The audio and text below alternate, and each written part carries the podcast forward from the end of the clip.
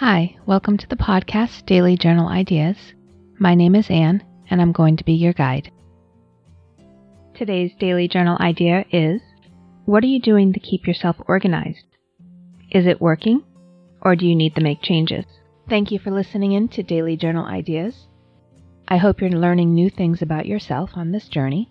Please hit the subscribe button on your favorite podcast app.